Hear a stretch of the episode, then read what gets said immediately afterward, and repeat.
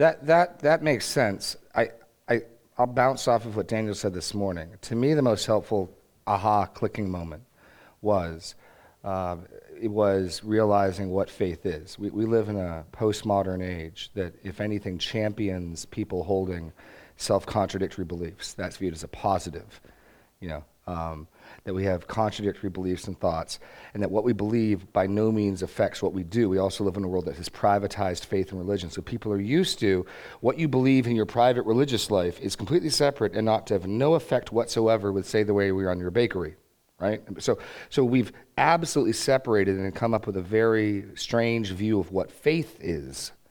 Faith can be in our culture something that has no effect in real life, can even contradict other things that you think are true, and yet you can believe it. That's what our culture is saying faith can be. And I think James talking about that faith, that thing that you want to call faith that doesn't do anything, isn't saving faith. That, that to me is what is the nature of faith? Faith is the confidence that I then go and act upon. And so that's, for me, the, the clicking aha moment, or as I, as I sometimes will say it, we, we live out what we believe in every given moment. If you're looking for uh, an investment, you got some money you want to invest, and I come to you and I say, I got this great tip on this stock, it's going to skyrocket, whether you believe me or not will be seen in whether or not you invest in the company, right?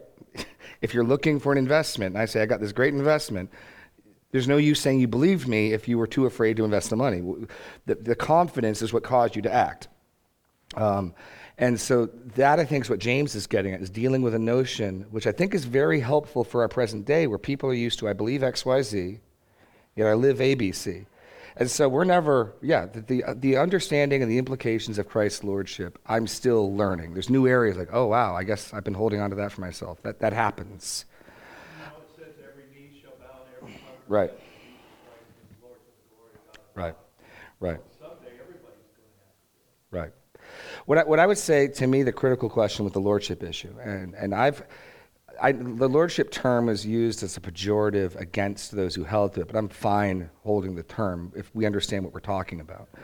Um, when anyone comes to Christ, they are aware of some amount of sin. There's no, you can't become a Christian if you're not willing to recognize you're a sinner. And to recognize you're a sinner, you got to be aware of some sin, right?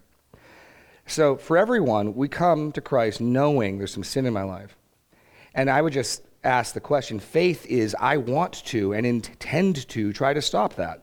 That, that's what it means. I'm turning from something to something. I was building my life on my desires. I was building my life on what pleased me.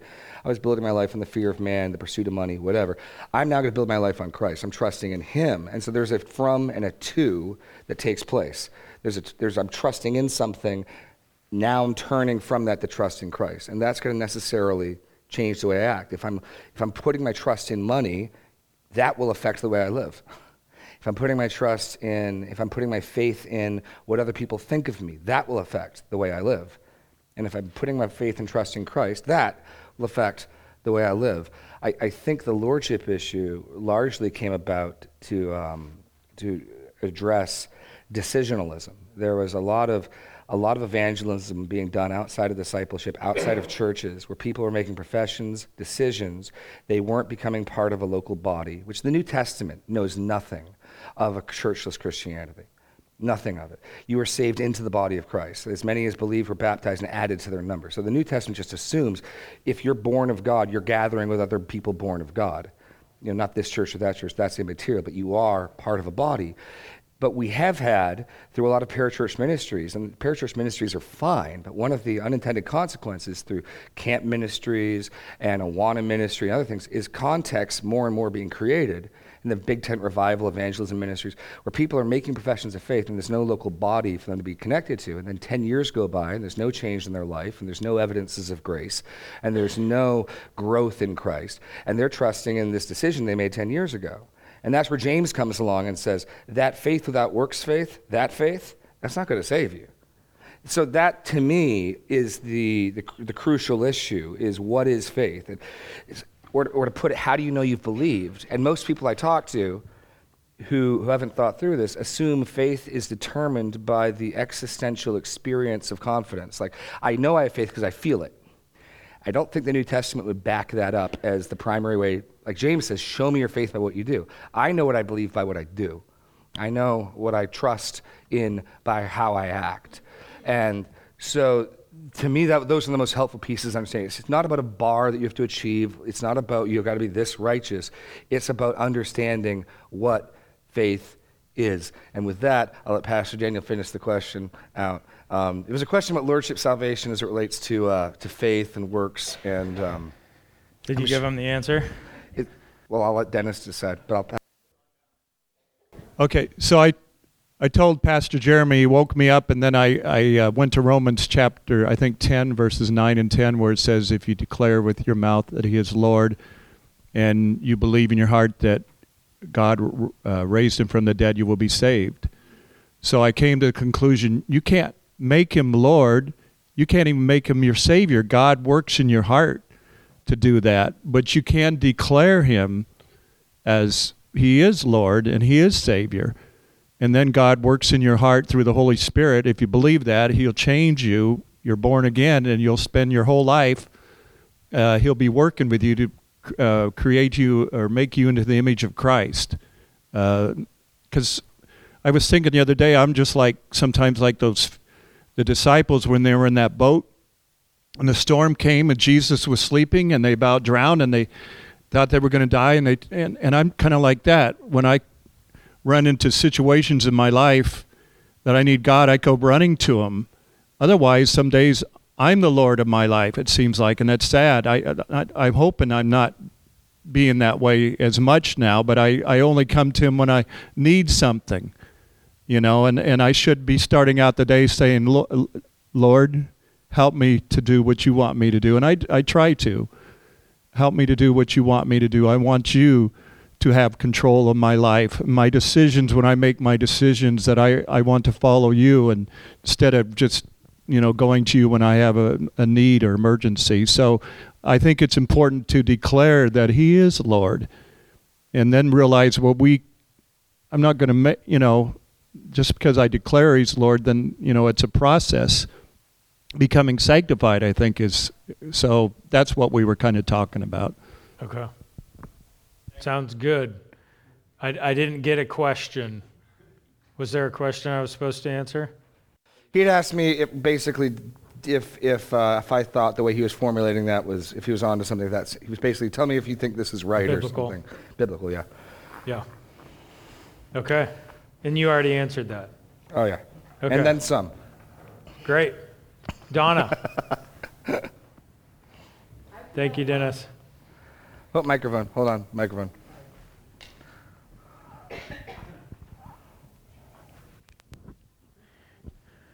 I feel one of the uh, biggest problems with most people who think they're Christians, um, to me, um, they need to go from basic sin, everybody's sinning, to the personal thing. I think that's where it counts because if you tell somebody, I'm thinking of my mom, she doesn't think about herself being a sinner, but that everybody's a sinner. So, you know what I'm saying? So I think to me, the key word for becoming a Christian is the personal thing admitting you're a sinner, accepting Jesus in a personal way. And I think that's where people um, mess up. That's my opinion. I think it's the sin thing. They keep it too general. They think of sin in mm-hmm. general, people in general sin, mm-hmm. but that's not personally connected to me. Mm-hmm. Yeah, absolutely. It- By the way, you had a wonderful sermon. You don't. you crack me up. Allison, will you give her a hug for me? Uh, yeah. uh, yes, your your assessment is true. I mean, I don't know what percentage, but it is a challenge for us to move from I know everyone in the world is a sinner to I know I am a sinner, and even here are the ways in which I am a sinner. Um, and until you can do that, you probably don't really get how bad you are and how much you need grace and how much you need Christ's righteousness. Probably. That's, yeah. All right. Any other questions?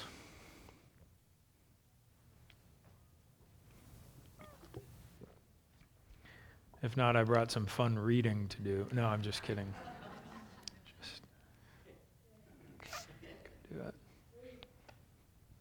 Yeah, we're on.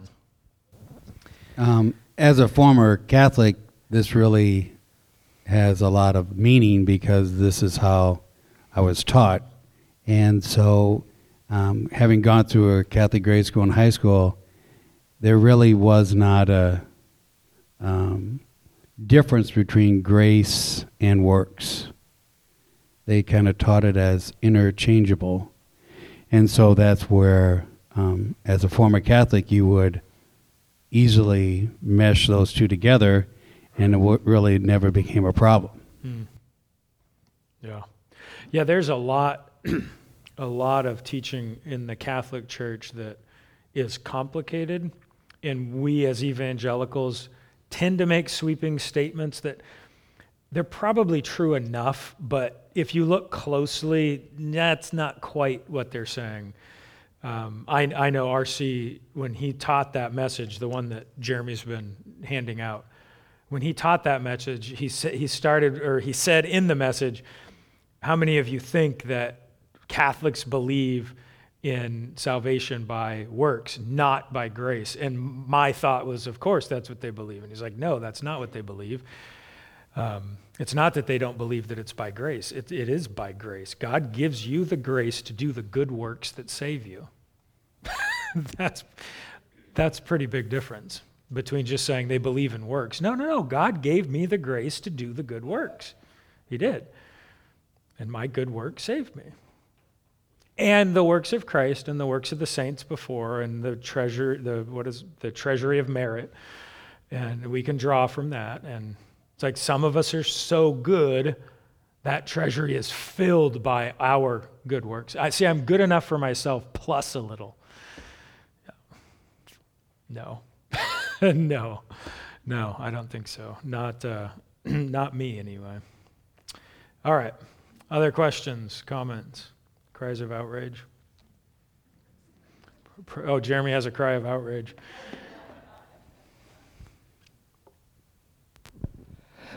This, okay, this mic's on. Excellent. It's fun being in the seat asking the questions. So, um, so this morning I heard you say, and I, I agree, um, Galatians, if we're trusting in our works, we're severed from Christ. You would be justified by works. Mm-hmm. And we heard James say, um, a faith that is apart from work, a, a faith alone by itself that doesn't produce works, won't save anybody. And, and it seems as though we're naturally inclined to to err one way or the other. Any tips or thoughts for the Christian? That that's a pretty narrow knife's edge. Like beware you're trusting in your works lest you be severed from Christ. Beware lest you say you have faith apart from works that doesn't produce works, lest you aren't saved. And here's this medium middle road. Any thoughts or practical helps pastorally for how to walk that and avoid the two ditches? Yes. The pastor's asking me for pastoral advice. um, that's the only kind of advice I give. Uh, yes. Okay, so James chapter 2 is easily misunderstood if you take it out of context. And even if you don't deliberately take it out of context, if you just pick verses, it says something different than what you're used to. I mentioned it uh, probably if I had it, uh, if I had an extra five minutes, I would have taken it on James. Um, but what James says is if you have a faith that produces no works, you, that faith is a dead and worthless and useless faith. He is not saying what you need to do is have your faith and add some works to it, and then that will save you. So, what he's defining is a type of faith. Does that make sense? A type of faith. What Paul is talking about is not a he's not defining a specific type of faith. He is talking about noun, what is it? Faith or works that saves you? Will it be the faith or will it be the works? James's adjective, what kind or quality of faith are we dealing with? So, how do we, you're asking, how do I not fall off one edge or the other? Well, it, it just seems that with most Christians, myself included, I'm either veering towards beginning to trust in my works or veering towards doesn't matter what I do, you know, and, and yet here's this, both of those taken to an extreme, damn, right? I mean, so stay, staying away from those edges is, is important. I was just, I, I just know from my own experience and others that that seems to be the challenge Let, is let me let me uh, answer this then differently. Hebrews chapter 12. Turn turn there. Uh, I had this not in the notes, but in my notes. Uh, did didn't have time to get to it, but Hebrews chapter 12.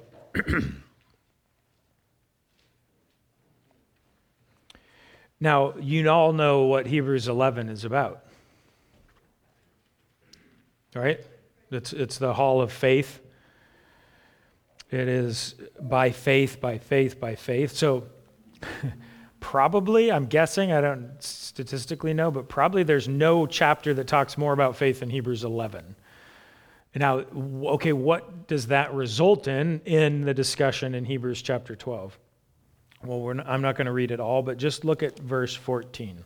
That's 12. Start at 12. 12, 12. Therefore, Lift your drooping hands and strengthen your weak knees, and make straight paths for your feet, so that what is lame may not be put out of joint, but rather be healed. Strive for peace with everyone. Okay? Now we've heard that before, right? Strive for peace with everyone.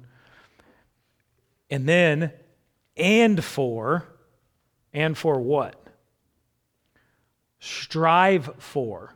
Strive for peace with everyone and strive for, what do we strive for? The holiness without which no one will see the Lord. There is a holiness without which you cannot see the Lord. Now, don't tell me that that's justification. That's not justification. Because if it is justification, it's totally meaningless and I cannot strive for it. You with me? If I cannot strive for justification, what is he talking about?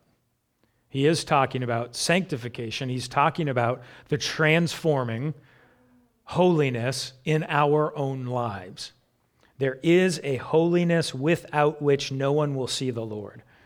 Now, what I take that to mean is I ought to be striving for holiness in my own life. I must strive for holiness in my own life.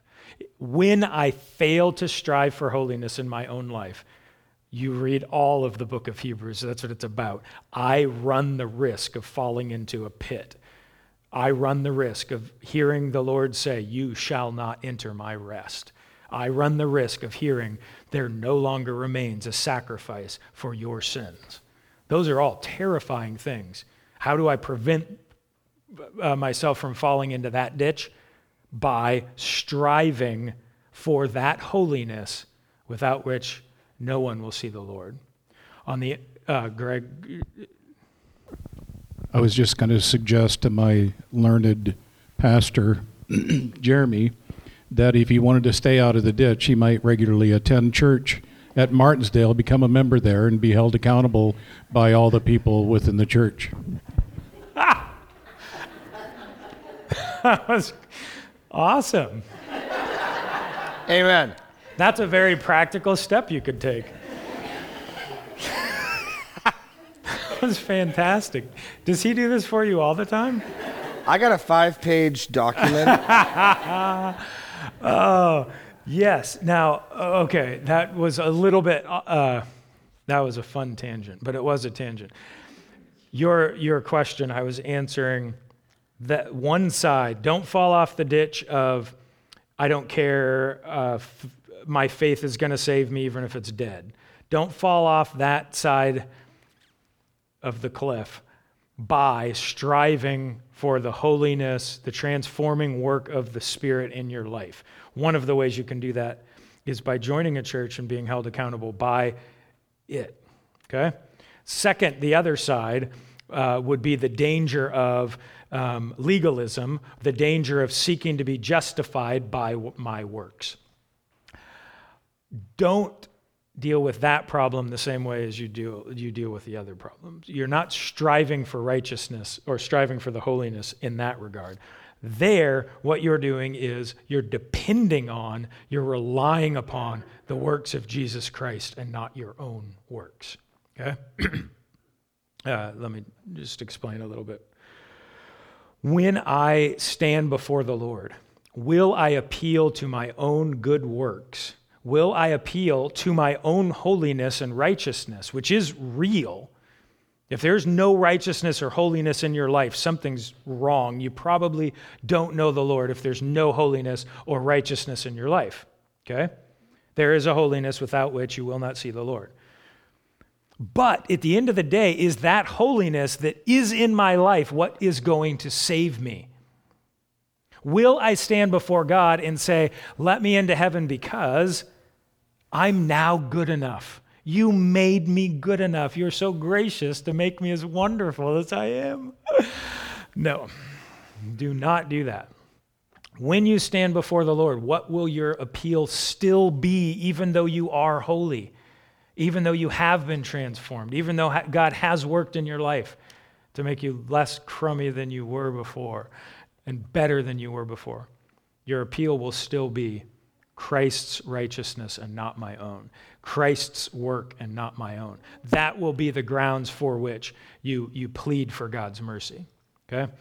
So don't fall off the cliff of, of uh, who cares, I want by striving for righteousness. Don't fall off the cl- cliff of legalism by remembering that your dependence, your faith, is in Christ and not in your own good works. Do you want to add anything to that, or is that good enough? Oh, that's great. And remember what Pastor Greg said. I'll get right on that. I can't call him Pastor Greg very often, but he's a pastor. He's an elder, right? Elders are pastors, so he's not liking this. Okay, Kevin. The, the way I've always looked at works, I guess, and correct me if this is wrong thinking, but I think works has a negative connotation to it, more of looking at what we do as more obedience to our Father. Um, and it's obedience uh, in a worldly sense. Our kids are obedient to us because they love us, yet they falter at that. Um, I think we ought to look at what we do out of obedience to our Lord and Savior, uh, what what He would want us to do. Um, works just seems like something we are doing, and obedience seems like something we know we should do. Um, Well, okay, that's fine, but when you actually do it, what do you call that? Well, it is a form of working out your faith, but it's also obedience to what you know your Father has, has asked you to do. Wh- Yes, you're, or if you're trying to distinguish between obedience and works, there, there, I think you're, there's probably not a need to, because obedience is a work. Right. I get the connotation sometimes in our society might be one thing or the other. And so if you want to use a different word, like fruit, I think is a, is a helpful word. Fruit doesn't have that negative connotation. But when you go to a tree, a cherry tree, and there's no fruit on it, you know something's wrong. Yep. Obviously, you have to go in the right season. Okay, I get that. But you know something's wrong if all the cherry trees are filled with cherries and this one is totally barren. Something's seriously wrong with it. So you can use fruit to describe that obedience. Um, you could use other words. James uses works, Paul uses works, and so I think that word's probably going to stick with us. Well, I would, I would kind of go what Jeremy just said, where we, we always want to go one way or the other. I, I don't think you can, if, if you, or it helps me anyway, to look at it as obedience more than just um, works. But it, it is the same thing. You're right. It's not that I'm saying that works is wrong to use. I just, it helps me to realize I want to be obedient. I want my kids to be obedient because they love me. From their heart. Yes. So I think that's where Yeah. works comes from, is Yeah. wanting to be obedient. Yeah, I, I think maybe I get what you, what you're saying. Works aren't actually works if they're merely external. It's not obedience. You know this from your kids. I, I use this, I mean, oh man, you get a lot of mileage out of this in junior high. Please go empty the trash. Fine, I'll empty the trash. And they go and they empty the trash immediately, promptly, and it's completely sinful and wicked, and everyone knows it. But they did externally what they were asked to do. What's the problem? They were completely rebelling on their inside. Their heart was not a heart of submission and obedience. Their heart was a heart of rebellion and defiance, and I'll make you pay for asking me to empty the trash. Uh, nobody's ever done that in this room before, right? Yeah. uh, so, uh, obedience is not a good work unless it comes from the heart. And when James is talking about good works, he's not just talking about an external um, act, of, act of obedience where the heart is disobedient. He is talking about an obedience from the heart that comes from, that flows out of the heart. That's true obedience. Which That- I, I think that's an evidence of, well, it's the only way it happens is by God working in you. Yep. Uh, otherwise, we wouldn't do it. Right. I'm, so that's another way of showing evidence or fruit of your faith. Yep. Absolutely. Yeah. Yeah, obedience, sim- simply put, obedience is the clearest indication of real faith. It's an evidence of, though, not a requirement for, uh, if you put it ahead of it. So it's not like you're, okay, you're, you're going to hell until you add the obedience. Okay, now you're good enough. Now you're going to, no, uh uh You're saved by the faith. Before Abraham circumcised, he is justified. That faith seals it. It's like the ring on the finger, it seals it. It's external sign, proof you are saved. You have been saved. Not you are now saved, you have been saved. Okay, other questions? A couple, couple here. Uh, Bridget's got one too. I don't know if there's two, two mics or not, but. All right, go ahead. Um, in my aging brain, I can't remember, but isn't there a scripture that says something about your good works that, that God prepared in advance for you? Yes, Ephesians chapter 2, verse 10. What does that whole thing say? Yeah, we, uh, we looked at it Did we do morning. that this morning? mhm. That's scary. That- Okay, Hey, no, no, no, no. that's You, why it sounds familiar. you started by admitting. Isn't it a great verse? Uh, so, verse 10 and 11, or no, not 10 and 11, just 10. For we are his workmanship, created in Christ Jesus for good works, which God prepared beforehand that we should walk in them. So does that mean that he has a specific work that I'm supposed to do and you're supposed to do? There's a whole bunch of them.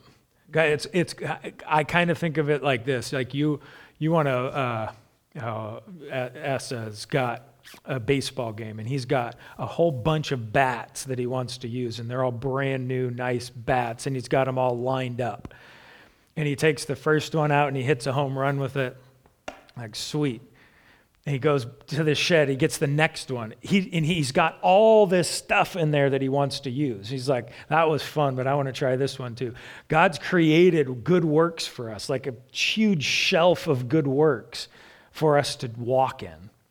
And it's not so much that you've got to figure out the 72 different works that he has for you. It's pick, like t- walk in these. Which one are you going to do today? Which one are you going to walk in now? Take them all, use them all. God's made them all. But the way Paul phrases it that way so that it's clear, this isn't me good enough figuring it out and look how much better I am than you. This is all to God's glory. This is all because of his grace. So go walk in those good works that he's prepared for you to walk in.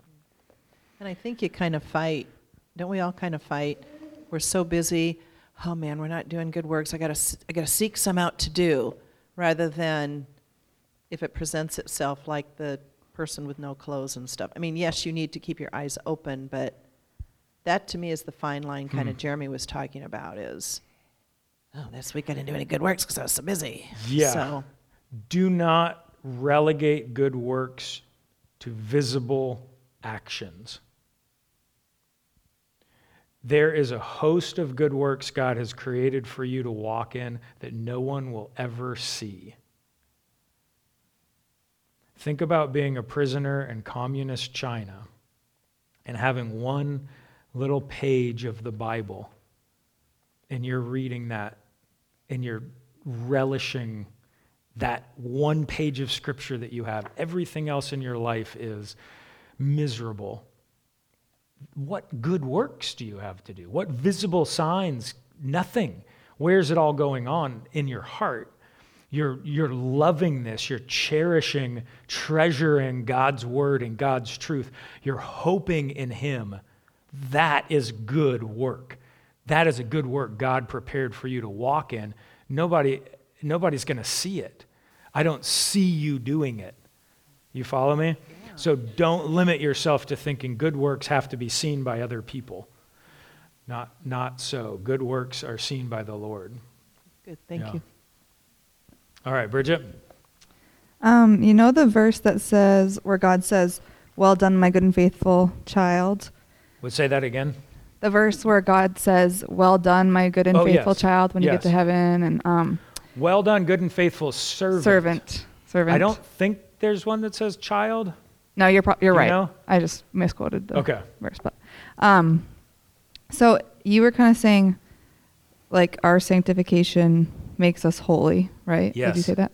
Um, so is that like when he says that to us? Is that based on like the righteousness that we have because of our sanctification, or because of him in us? Or Yes. Uh, yeah, good, very good point. When Christ tells the story of, he, he actually does this three or four times, I don't remember exactly, but he tells the parable of the, the talents. That's the one that comes to my mind. The minas also. Uh, the, there's a few others that are similar.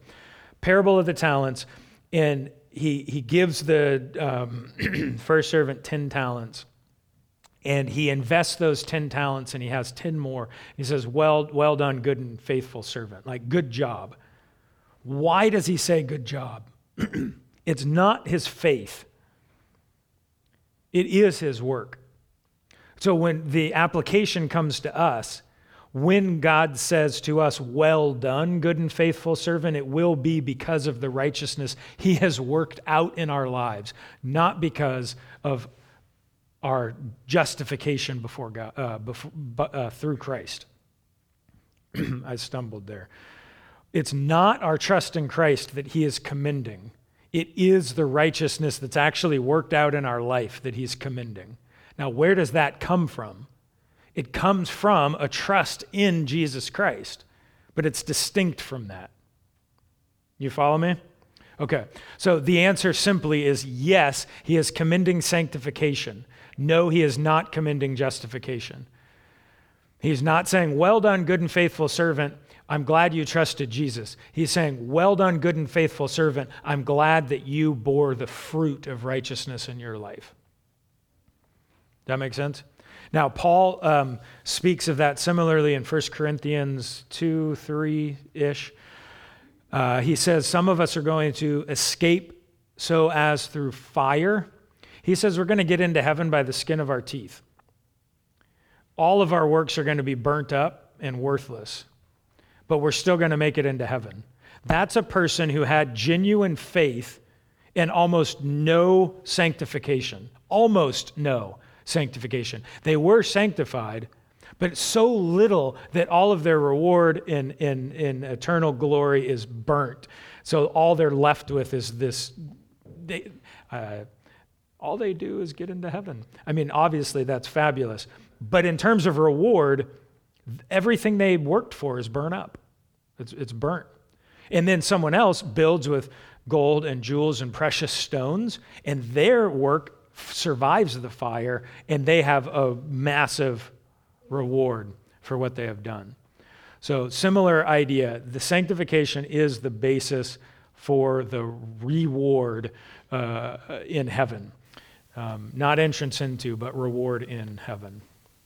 Follow up question, or is that? Yeah. So um, God won't necessarily say that to everybody. Uh, yeah, that. Uh, there's no verse that says God won't say that to everyone. I take 1 Corinthians, Paul's statement that some will escape so as through fire. I take that to mean probably that guy's not going to hear, well done, good and faithful servant. He's going to hear something like, yeah, you wasted your whole life. Everything you worked for is now burnt. And there will be a sense of shame in that. And yet, there will still be the acceptance and forgiveness that he has in Christ. Would you want to add on to that, Jeremy? Am am I going too far by saying I don't think every Christian will hear, well done and good and faithful servant? Is- Is this on? Okay, I'm on.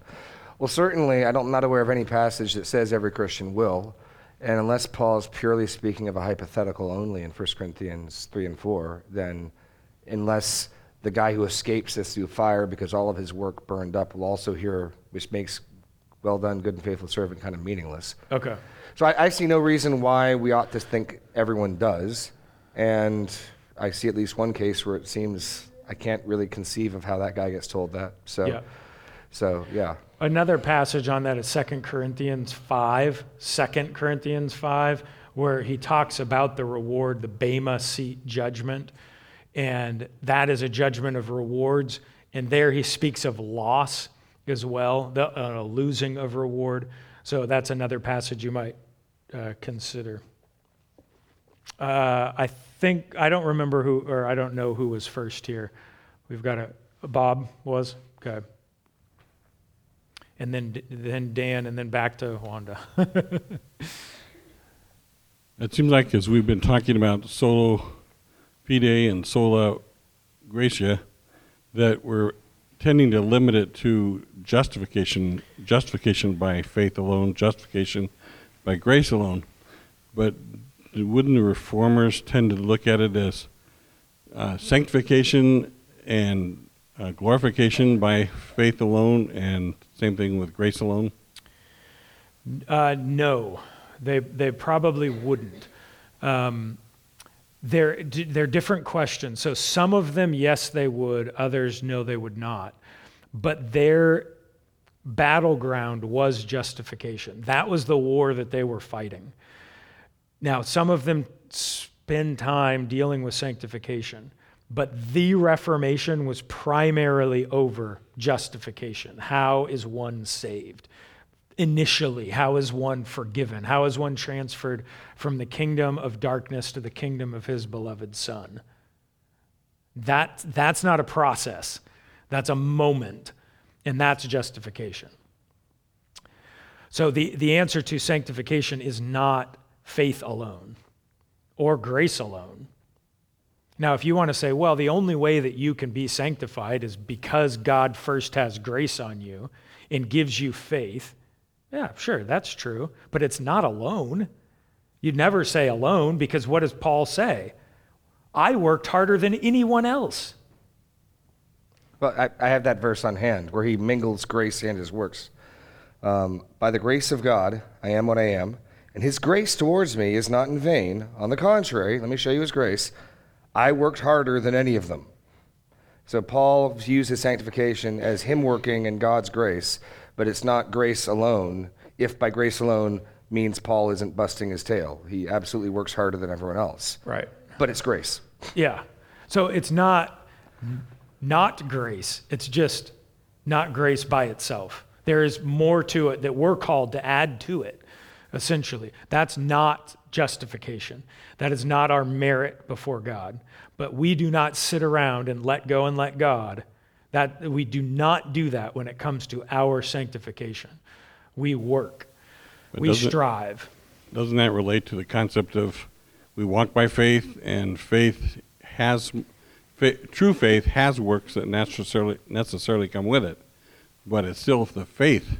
It was by faith that Yeah. Abraham offered his son in Genesis 22, Yes. uh, and yet and Paul, I think he refers to that as part of the example of, of it was accounted to him for righteousness. Yeah, so here, here's, here's my question. Do you think that James would say sanctification was by faith alone? Because James says it is not by faith alone. I actually think he would say it's by by faith alone. As I also believe he would agree with Paul. Sanctification? Yeah, as I believe he would also say that Paul would say uh, that works are part of your faith. They, they, you, yes, it's like the fire and shining. You can't separate shining from fire, like you can't separate faith and works. I I came to church today be, out of faith. I drove down here. I used used my car. I worked to get here, but I it was all done in faith. Absolutely, but what was it different than the guy who said, "I don't feel like going to church. I'm going to sit home and watch football, and I don't care what my wife needs. I'm just going to sit here and do nothing." Well, he didn't have true faith. I mean, he doesn't. He does, He didn't have the revelation of God that said it's important to go to church on a regular basis. well, he does. He just ignored it. Ignored it. That's right. He didn't have true faith. Yeah.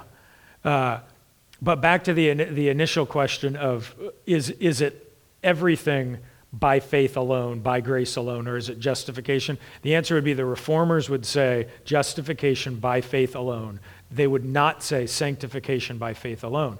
Even as you said, I got up this morning.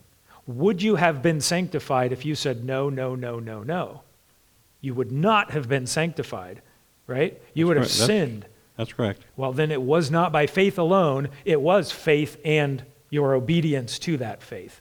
That's distinct from justification, which is not your obedience to something or your work of something, but it is your trusting in something else, which is the opposite of work. It gets a little complicated, and I see there's overlapping spheres there, but yeah, Jeremy. Bob, I, I, I, I think the point is we all agree works necessarily will accompany and follow faith. Paul wants to make the clear distinction in Romans 4 Abraham was justified before the works that would accompany it showed up.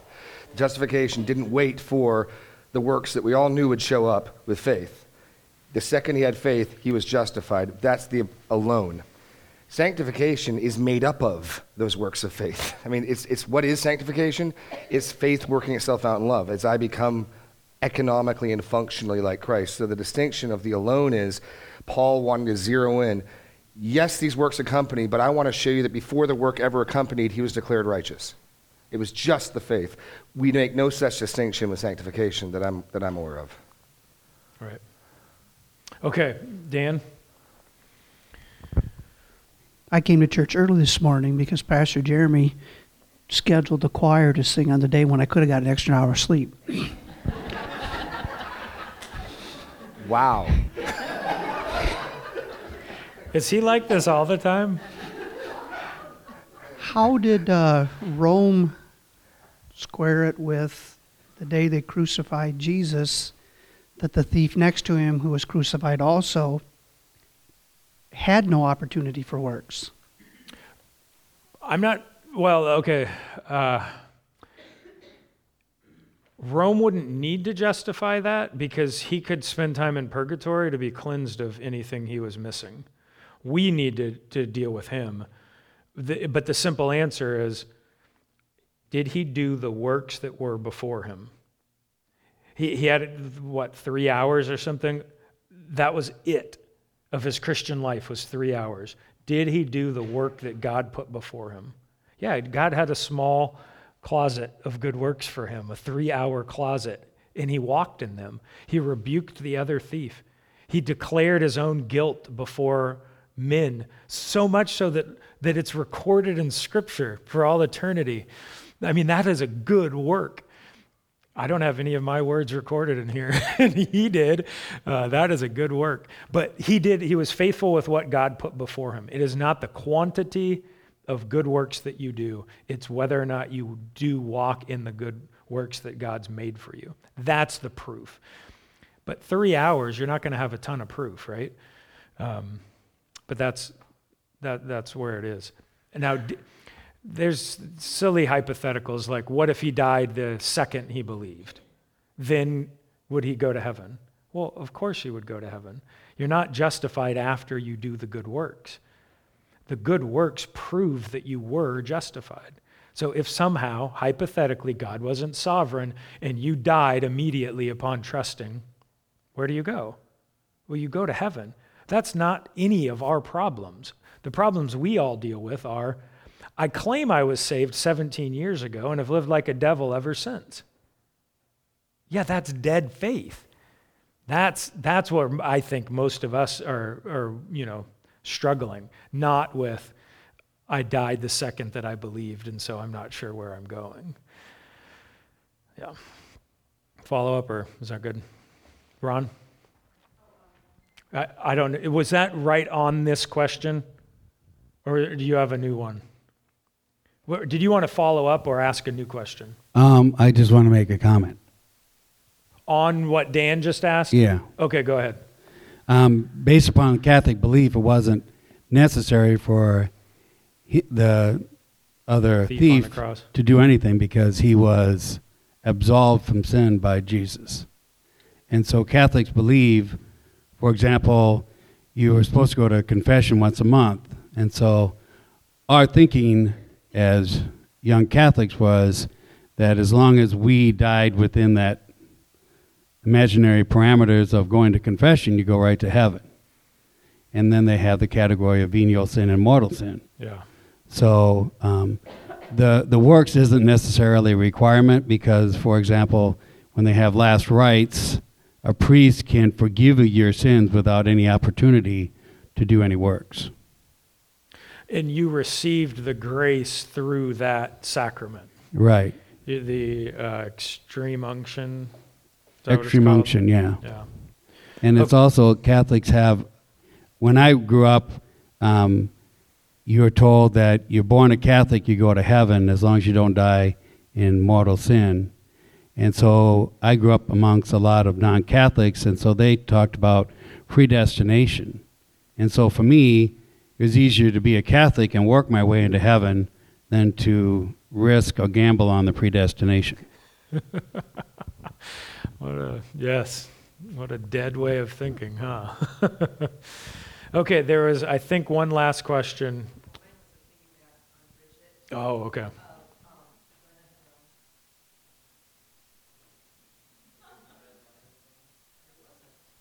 My mind's getting simpler all the time, as you know. Okay, so to me, the person who everything burns up is a dead tree. So why? So there's my question. To me, that's a dead tree because everything I've heard today, I always thought that that verse meant it's somebody like you just said who received Christ on their deathbed. Okay, yes, let me let me answer it briefly because we're uh, out of time. There are you know what a tare is? The wheat and the oh, tare, the parable of the wheat and the tare, tares. There is very little difference between wheat head and a tare head until you see the fruit. But if you're standing at a distance, you can't look and say, oh, here's one and here's the other. In the church, there are believers and unbelievers. Some of us will be shocked on the last day to find out so and so really was saved.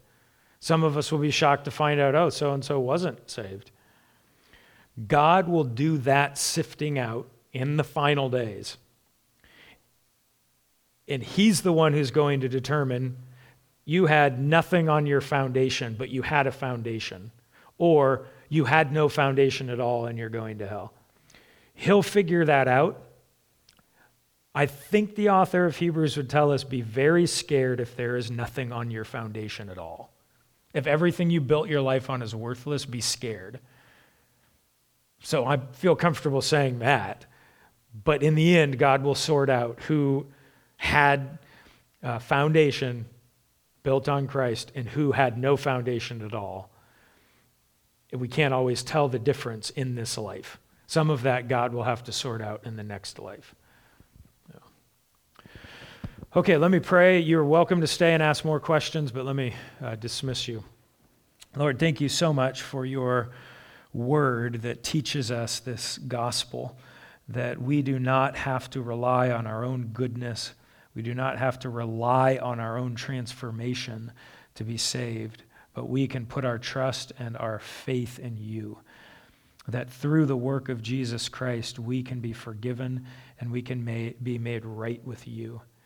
And I, I praise you for that truth and ask that you would help us to walk in that truth, that we would believe that and therefore bear the fruit that is in keeping with repentance, that we would bear the fruit of the Spirit, not in order to get saved, but because you have been so gracious to save us and forgive us of our sins. May we do that to your glory and not our own boasting. In Christ's name I pray. Amen. All right, you guys are dismissed. Thank you.